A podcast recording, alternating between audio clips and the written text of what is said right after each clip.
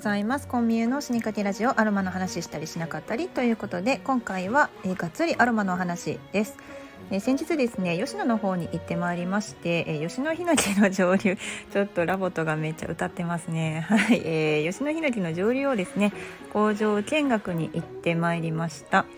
で親子で行くはずだったんですけどね。ちょっと息子疲れすぎてバタンキューということで急遽置いていって私1人で行ってきたんですけれども、えー、懐かしの近鉄南大阪線に乗りましておと大阪阿部野橋駅ですね。今大阪阿部野橋駅って呼ばれていますよね。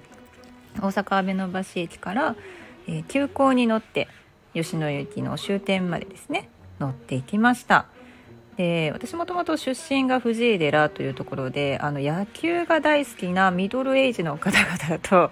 ご存知だと思うんですけど今ですね京セラドームラボット絶好調ですねチョコちょっと静かにお願いします。はいありがとう。えー、今ですね京セラドームがある、まあ、オリックス・バファローズと呼ばれている球団は昔は近鉄バファローズだったわけですよね。で近鉄バファローズの球場どこにあったかというと藤井寺でございます。まあそんなところにですね住んでました私。準急が止まる藤井寺駅なんですけど今回ね急行に乗っておりますのでまあ実家をバビューンと通り越して吉野に行ってまいりました。で吉野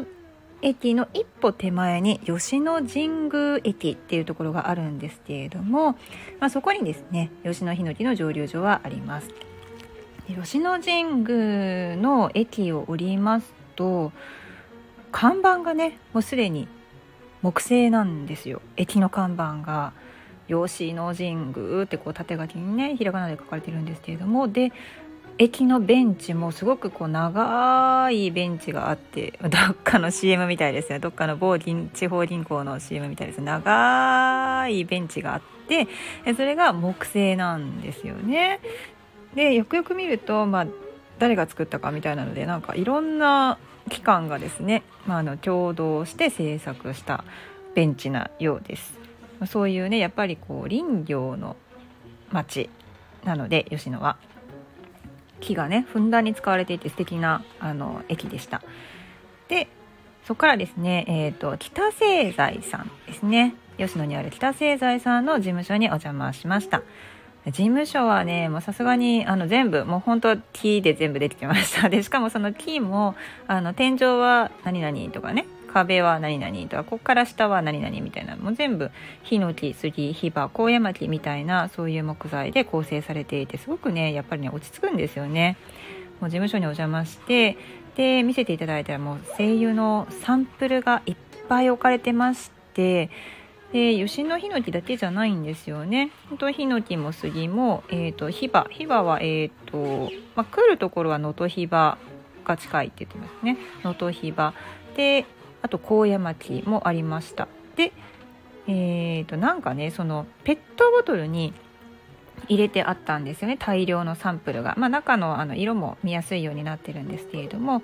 もう 500ml ペットボトルに精油満タンとかも見てるとこっちがあわわあわわって「ひこれ1本でおいくら万円」みたいなね考えてしまうような感じなんですけど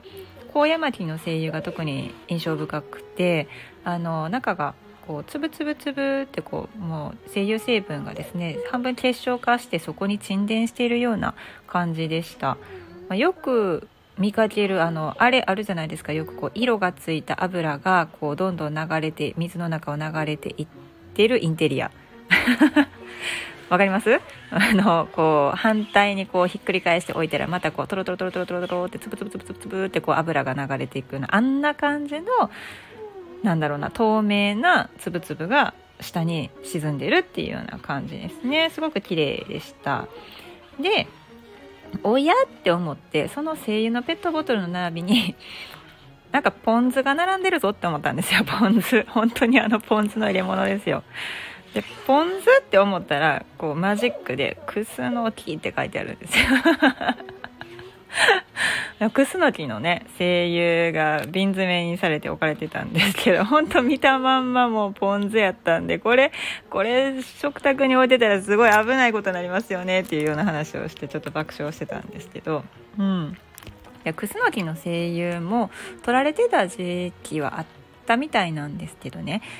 すごい香りなんですよやっぱり。クスノキって。なので、まあ、1回やってしまうと23回洗わないと匂いが取れないということで、まあ、ちょっとね大変だということで今はクスノキの蒸留はされていないそうです。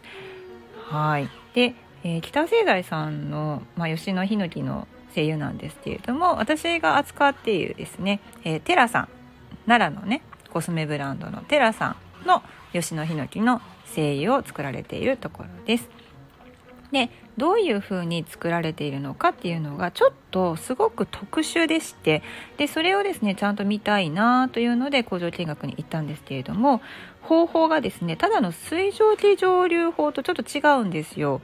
えーと、正確に言うと北製材さん2種類のね精油を作られていてで1つは普通の、えーと、おがくずから作る水蒸気蒸留法の、えー、精油なんですよ。でもう1つが、えー、減圧温熱循環式という方法で取られた木部の精油なんですよ。でねあのヒノキの精油ってその他の海外精油の樹木系、まあ、アトラスシダーとかサンダルウッドとかそういうのに比べるとサラサラっとしてて結構ねえ精油なの？っていう風に思われる方もいらっしゃるんですけれどもあのれきとした精油でしてでちょっとね特殊なのかなという風に思っておりますがこの減圧温熱循環式というのはですねもう私が見た感想で一言で言うと、えっと、無水鍋調理みたいな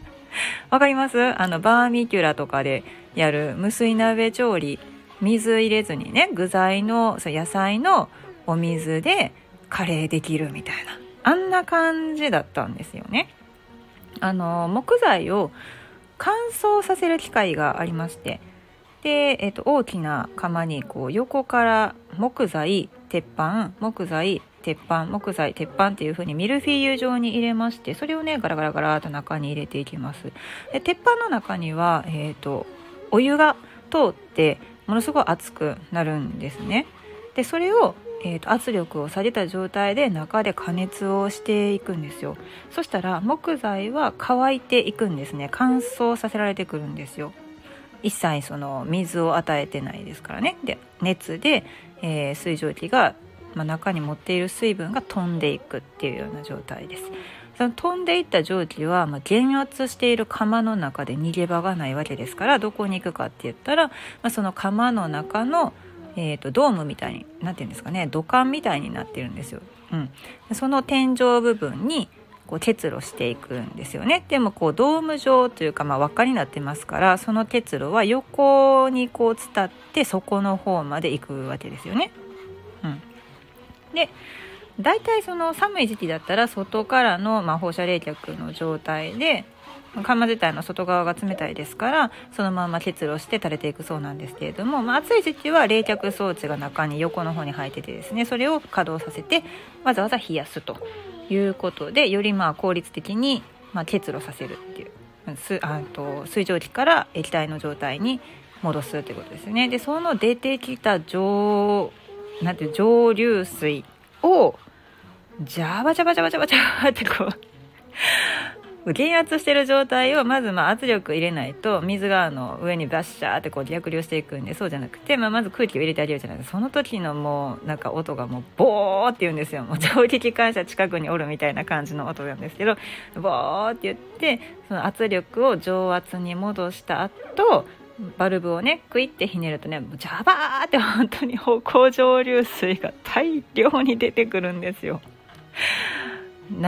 れてゆく方向蒸留水みたいなね。であの北さん曰く感覚でねだんだんだんだんそのそろそろなんか油出てくるでっておっしゃるんですよ。そんなん感覚でわかるんですかって思うんですけどジャバジャバジャバジャバジャバって方向蒸留水がもう出ていった後であのちゃんとこうオケをセットして待ってると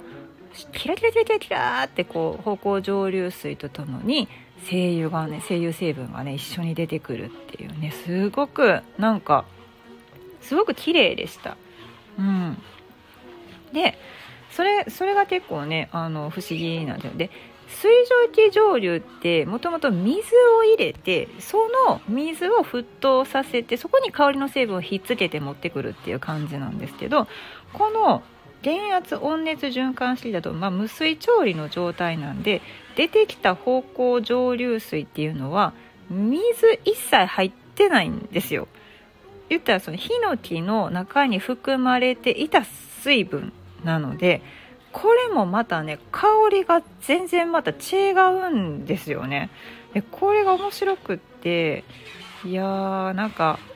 こんな方法も確かにできるんだなっていうのを思いましたまあふんだんにね木材があるっていうのとでしかもね北さんのところはこの乾かした木材は、まあ、当然木材として使えるじゃないですか、まあ、その建築用の木材としても使えますしでその木材の中でも、まあ、節があったりとか使われへん部分は、えーと、おがくずにしてでそのおがくずは酵素風呂用のこうあのおがくずとして使われますしで、えーと、そうじゃない部分は今度は、えーと、かんなくずのような形にねちょっと厚めに削ってそれを例えば、えーとまあ、奈良県で有名な某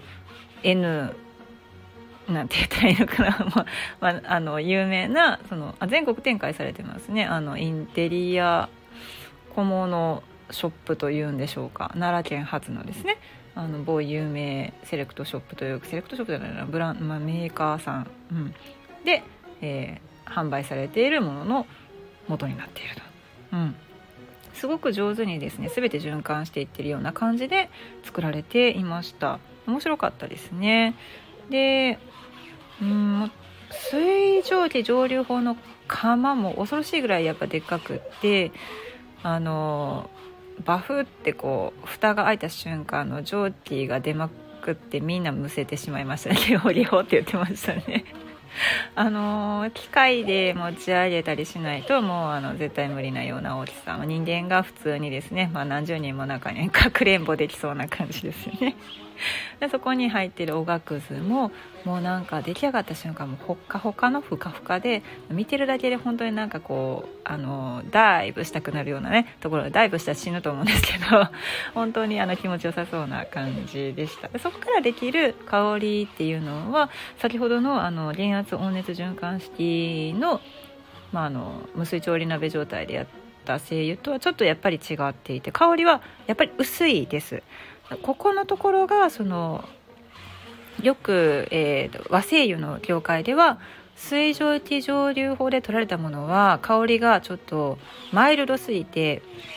こう香りがぼやけてしまっていて香料としては使いにくいって言われるんですよね。だから、えーと、例えば柑橘類なんかは圧搾法で取ったものの方がこう香りがクリアに出ていて香料としてブレンドする時にはすごく使いやすいというふうに言われています、まあ、水蒸気蒸留で取った場合っていうのは、まあ、あの光毒性の成分ですねが含まれないので日中のトリートメントにはね非常に向いているし、まあ、もともとその和精油自体全てこうマイルドなほのかな香りを、まあ、楽しむというかあんまりねきついこうぐわ頭痛くなりそうやわっていうような香りが苦手な方でも楽しめるっていうようなところもあのすごくメリットではあるんですけれどもここら辺はですねあの使用用途目的によって使い分けていただくといいんじゃないかなというふうに思います。うん、例えば香水作りをする時は、まあ、すごくあの香りが立っているものをブレンドしていただいた方がいいですけれどもトリートメントに使う分だと水蒸気蒸留法で取ったものの方があの使う時もですねあの受けてる側も楽だと思います。きつい香りだとねちょっとあの快から不快になってしまう場合もありますのでその辺は調整していただければいいんじゃないかなと思っております。というわけでですねいろいろあのめちゃくちゃ面白かったです。製材所に遊びに行くなんていうのはなかなかないですしね。でその中で、えーとまあ、日本でここだけしかやってないんじゃないかなっていうような声優が、まあ、あるのででまたそれをねあの取り扱わせていただいてるっていうのが非常に嬉しいなって思いました。はい。でここで告知なんですけれども、えーと、来たる5月28日の土曜日ですね。はい。5月28日の土曜日、えーと、大阪市西区の新町です。